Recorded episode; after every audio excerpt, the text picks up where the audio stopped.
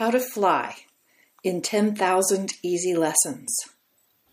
Behold your body as water and mineral worth, the self same water that soon, from a tree's way of thinking, soon will be lifted through the elevator hearts of a forest, returned to the sun in a leaf eyed gaze, and the rest?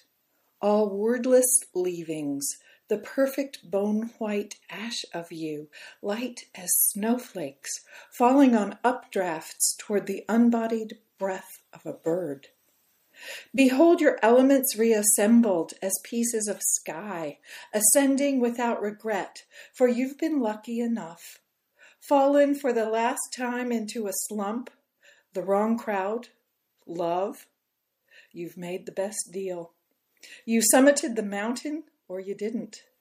Anything left undone, you can slip like a cloth bag of marbles into the hands of a child who will be none the wiser.